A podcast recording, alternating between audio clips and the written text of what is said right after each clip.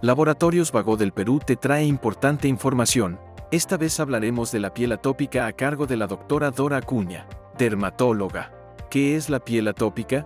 La piel atópica es una piel hiperreactiva, sensibilizada, que es la que tiene el paciente atópico. Se caracteriza por ser una piel seca con tendencia a la picazón, lesiones eritematosas, escamosas y que presenta estos brotes de manera recurrente. ¿Qué factores pueden desencadenar un brote en la piel atópica? Hay muchos factores que pueden desencadenar brotes en la piel atópica. Por ejemplo, sabemos que la piel atópica de por sí es una piel seca. Entonces, si yo no cuido adecuadamente la piel, si no utilizo un limpiador adecuado o un hidratante adecuado, los brotes van a aparecer. Otros factores tienen que ver, por ejemplo, los extremos de temperatura.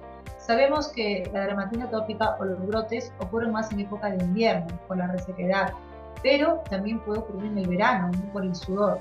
Otros factores también pueden ser el factor emocional, el factor de estrés, tiene que ver también con la ropa. Sabemos que la ropa de algodón es una textura más amigable para la piel, a veces el uso de sintéticos también puede provocar esos brotes, ¿no? ¿Cómo puedo tratar la comezón y el enrojecimiento de la piel atópica?